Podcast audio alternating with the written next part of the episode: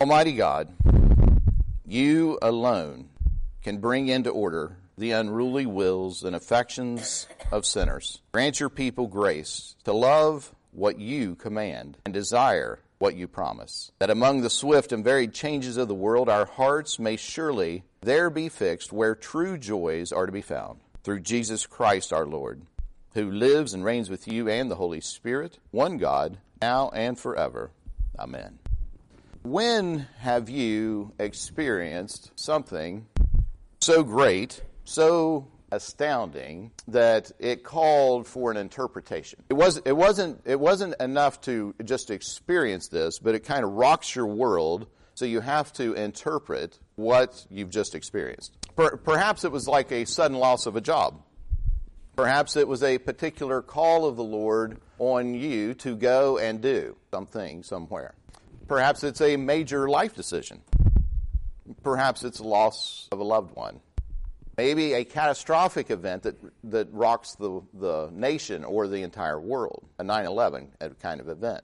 The point is, after experiencing these things, your, your life is not going to be the same. You are changed by this experience. And the change comes, and it's so great, this event is so great in your life, that you have to interpret what does it mean and part of that interpretation may be reconciling or reorienting your life to what is that now the new normal. Now hopefully in the few possibilities i gave you in your own lives you all have experienced something of that and had to contend with the new changes. Well in this passage as luke is carrying us through the gospel along the road uh, of Jesus' journey to Jerusalem, we come to another defining scene on the road. Now, we've covered not long ago the Martha and Mary scene, but in that scene, what is it that gives Jesus the right to say one is better at sitting at the feet of Jesus and receiving? He, he then teaches on the Lord's Prayer. Or, or he teaches the disciples to pray. He really teaches the disciples prayer, but we know it as the Lord's Prayer. But what is it that gives Jesus the right teach how to pray? Of all the people that are in the world, he's going to teach these people how to pray, and then he's going to collect people into this band of, of, of folks that are going to pull together to pray as he has just instructed. What is it that gives him the right to proclaim such things. What is interesting that this passage immediately follows those, and it's in this passage it answers that very question. What is it that gives him by what authority do you proclaim these things? The works of Jesus, these miracles must be interpreted, and then they call for a response. They call for an answer. Now, these, these, are, these, are, these are things that we don't experience. They're things that we've read about. They're in the Gospels, so we're familiar in that respect. And so we, can, we tend to read and move, move along. And, and the miracle here is not what the time is spent on. So we kind of take these things, I think, for granted. It's a passage like this that, because this shocking thing that happened, and those witnessing it have to say, okay, there's something going on here that's greater than what my normal day shows me. So, what do they do with this information? This is this is what it's it's a passage like this that would have led C.S. Lewis to come up with if he were to s- simplify it and narrow it down. Either Jesus is Lord, or he's either a, a, liar, a lunatic, or he's Lord. So, in this passage, those are kinds of these these are your options. Is he wrong? Is he a liar? Is he doing this by the work of Satan? Or is he the Lord? question for us is how do you respond to God's mercy or the mercy of Jesus? First off, we see that uh, mercy is denied. So, just in verse 14, let's look at it. Says, Now he was casting out a demon that was mute. And that, there's, there's, the, there's the whole description of the miracle. But it goes on, it says, When the demon had gone out, the mute man spoke, and the people marveled. Now, today, if, if you're not able to speak, given our technology, the fact that most everybody knows reading and writing and they can do this kind of thing. So, from our perspective, it may, we may underestimate how afflicted this man was in his day and time. Um, I, I, I, think, I think it would be horrible not to be able to speak today. But I think in a, in a, uh, among a people, in a culture where many people did not they were not able to read or write, then even if you found something to write, how would that go? how would you write to, to get your message across, and then who could read it? So this, I think this man was extremely afflicted, which the very brief sentence, now he was casting out a demon that was mute, that's all the information we have, and it's easy for us to underestimate how afflicted this man was. At MOPS, as I watch the one year olds, we, we give for snacks, we do uh, goldfish. And al- almost all those little kids know, I want more. They'll know enough sign language. I don't know what all sign language they know, but they know enough to communicate, I want more. I think, I think that, uh, did I get that close? I'm, I'm, I'm just watching the little kids and then I don't know what I'm really doing, but they seem to know, and it seems very effective. But I'm thinking that even these one year olds would be in a position to better communicate than this man. I think this, I think this man was, was really um, struggling. So I don't even know if, if he could have, uh, if it, at one point he was able to speak and now he's not. I don't know how that worked.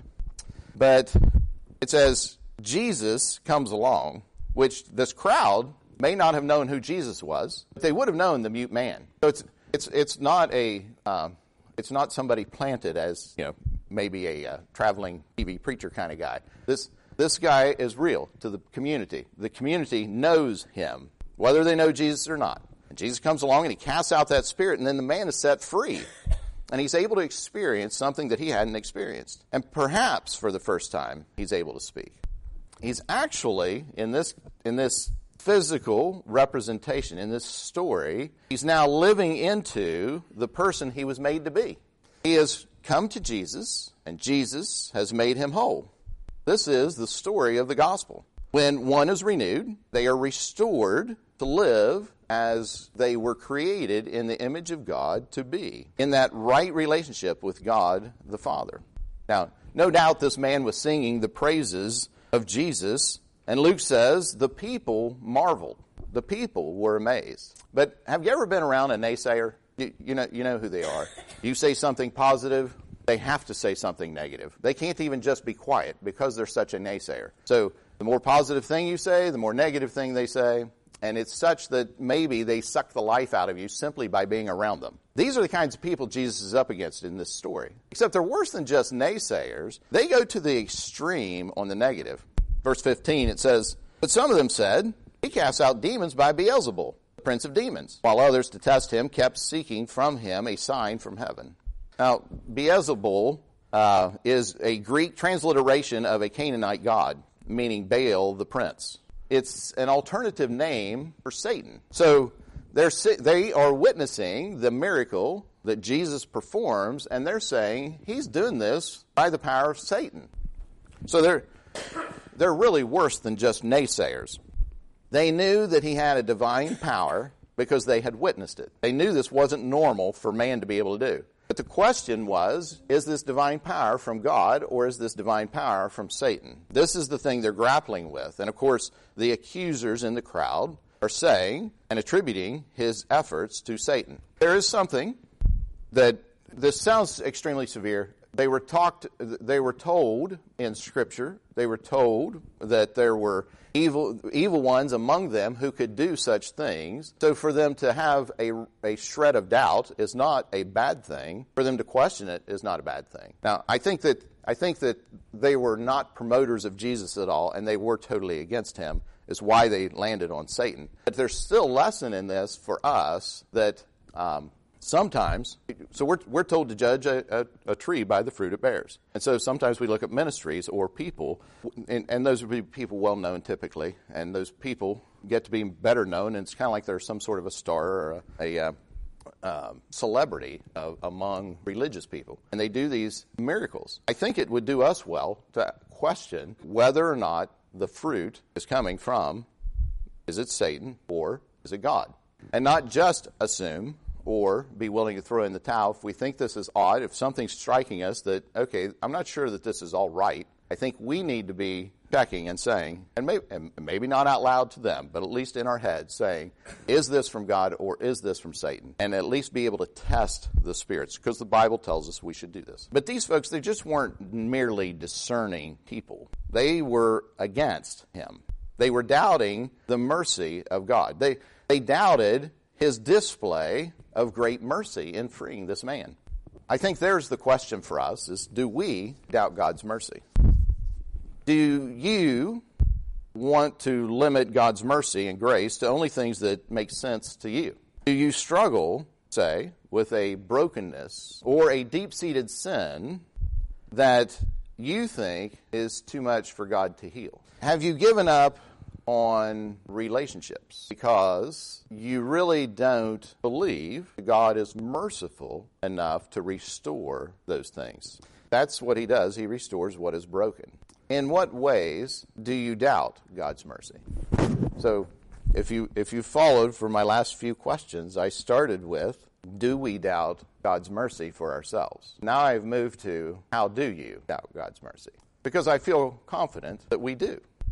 This is what this passage is speaking to. How do we, how do you personally doubt God's mercy? Do we are we naysayers or are we more like the people in the last part um, that's 16. While others to test him kept seeking from him a sign from heaven. Do you doubt God's mercy in common grace? The fact that we do have food to eat, we do have air to breathe. We, he has provided for us a, a, church family. He has provided for us the Word of God. He has provided for us those things that we do need. But do we take those things for granted because it's His goodness in the ordinary, and then instead we are looking for a sign from heaven? Next, we see uh, merciful reasoning. Jesus mercifully reasoned with these people. Verse 17 says, But he, knowing their hearts, said to them, Every kingdom, kingdom divided against itself is laid waste, and a divided household falls. And if Satan also is divided against himself, how will his kingdom stand? For you say that I cast out demons by Beelzebul. So he, he wants to clarify for them what they have witnessed. So he helps them interpret what's going on. He wants them to make sense of what they've seen, of what they've witnessed. And so he asks, How could Satan cast out Satan? He contrasts the power of man versus the power of God.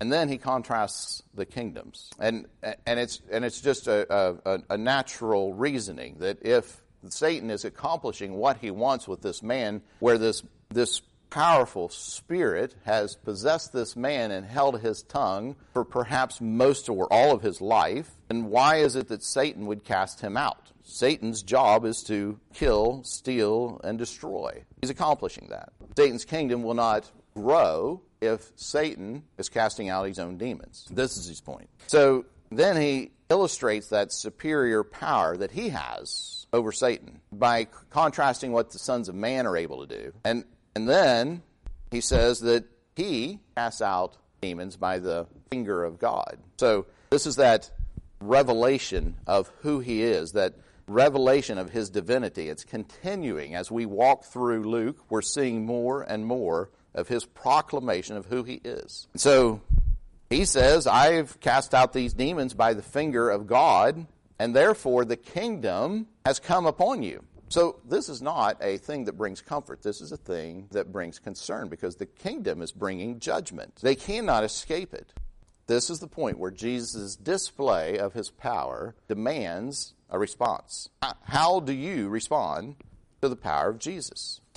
21 says, When a stra- strong man, fully armed, guards his own palace, his goods are safe. But when one stronger than he attacks him and overcomes him, he takes away his armor in which he trusted and divides his, and divides his spoil. So Jesus continues this story to explain the kingdom of God is greater than that of the kingdom of Satan, greater than the kingdom of the world, the flesh, and the devil. And Jesus himself will strip the evil one of his armor on the cross. And for those who belong to Jesus, they will no longer be under the dominion or rule of Satan. They will be under the shadow of the wings of God. They will be in Christ Jesus himself. This kingdom that Jesus is speaking about that has come upon them is being ushered in by the king himself. And he's going to deliver a defeating blow upon the cross as he carries our sins upon his back. Jesus reveals his divinity by his works.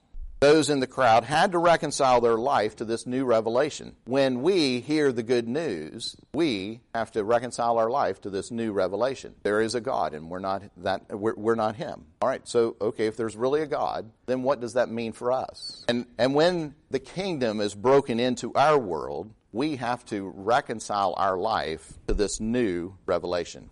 You can't simply dismiss his heavenly divinity because you don't want to notice it. It's there, and he's impressing you with it. Everyone had to answer this question By what authority did Jesus cast out the demons?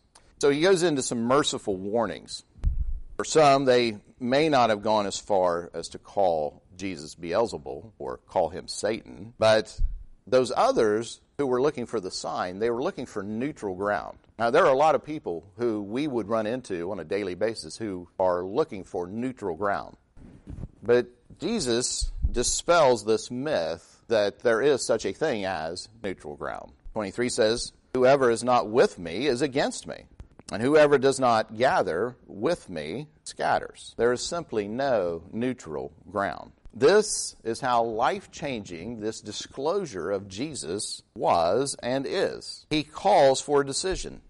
Once the truth has been disclosed about who he is, one must decide whether or not to follow. One must decide whether or not they're going to come off the throne of their own rule, of their own life, out of their own heart, and allow him to reign and rule in their life. If you're not with him, you're against him. If you're not gathering for him, you're scattering. It's just as true today as it was then. You're either for Jesus or you're standing against him. 24 goes into an illustration of why this is important to have a stand, why there's no, why there is no middle ground. He illustrates this with this story.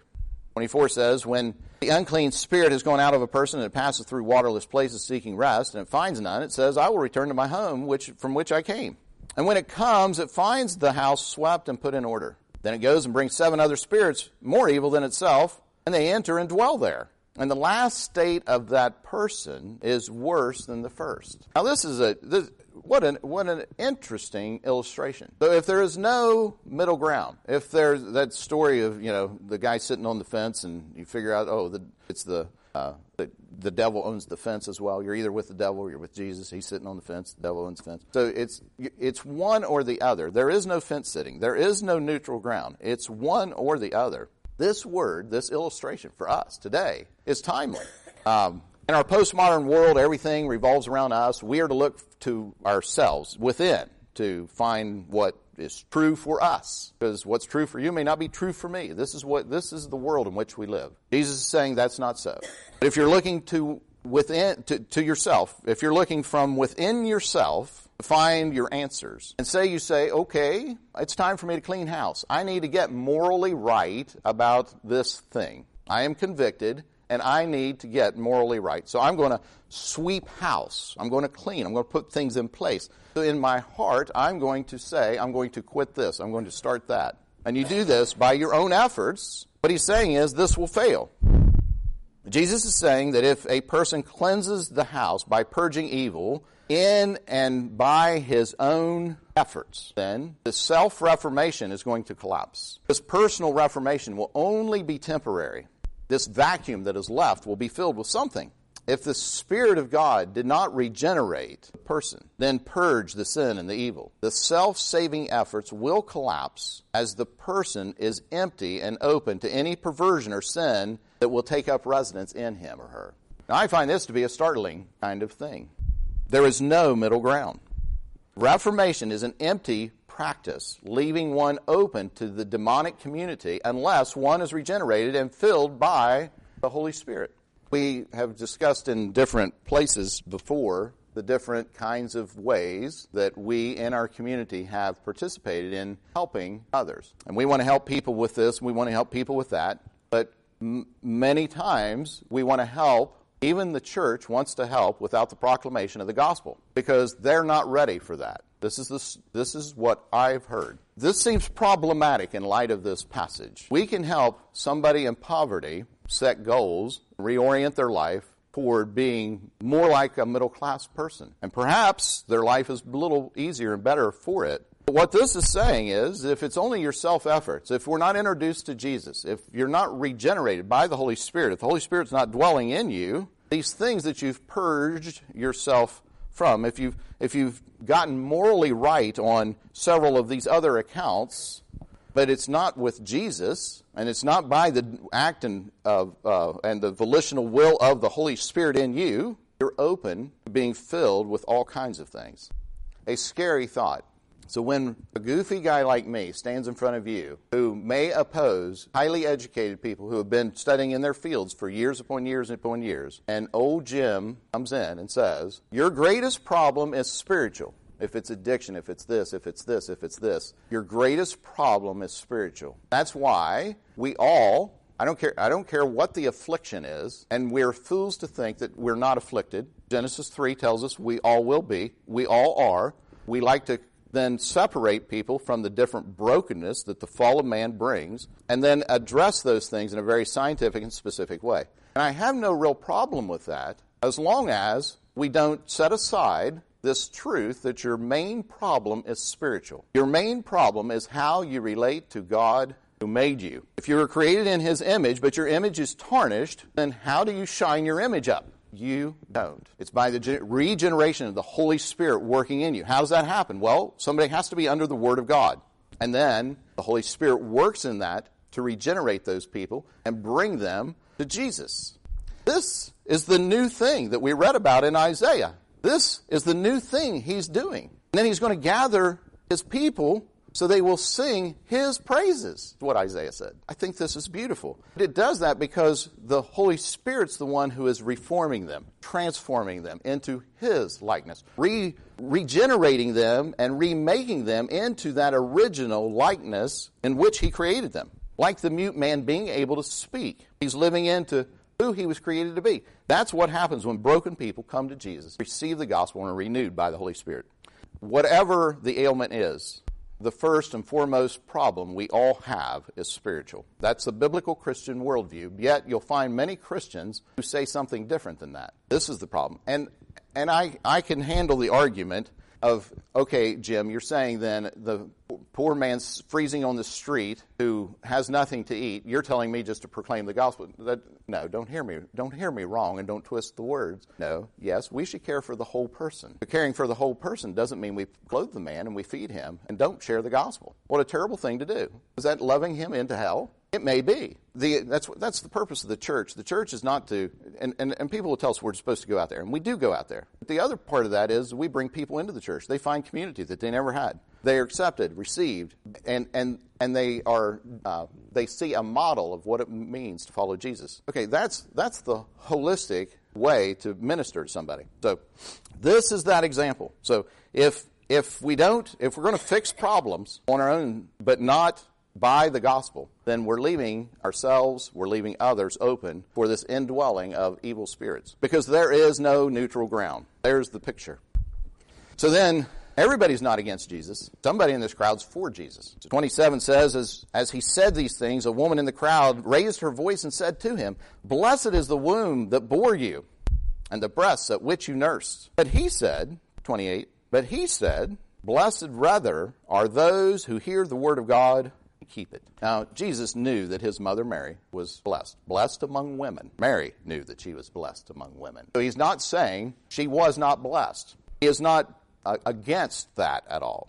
He knew that she was blessed. But he's saying that we could all be blessed in two steps by hearing the Word of God and obeying it or keeping it. So we come wanting to spend time with Him into the Scriptures. We come to hear the preaching so that we're preparing ourselves to come and hear and listen intently.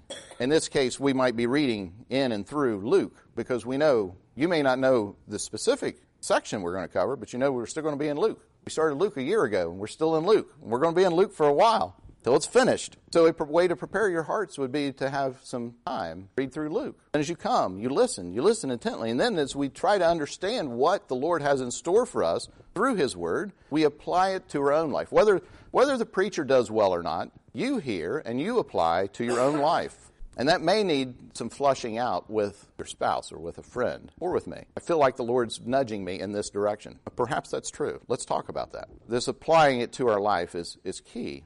So then we are practicing the word. We're obeying the word. We're hearing and obeying. So Jesus heals, and then he's heckled, and he's doubted, and his authority is attributed to Satan. So Jesus mercifully reasons with the crowd and mercifully warned them about interpreting their current situation when this woman, who is definitely with Jesus, not against him, proclaims, Blessed is the womb who bore you.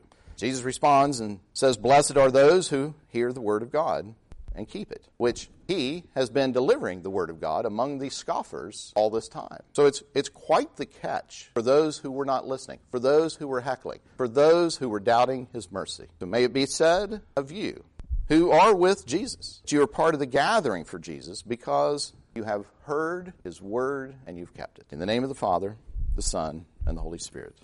Amen. Let us pray.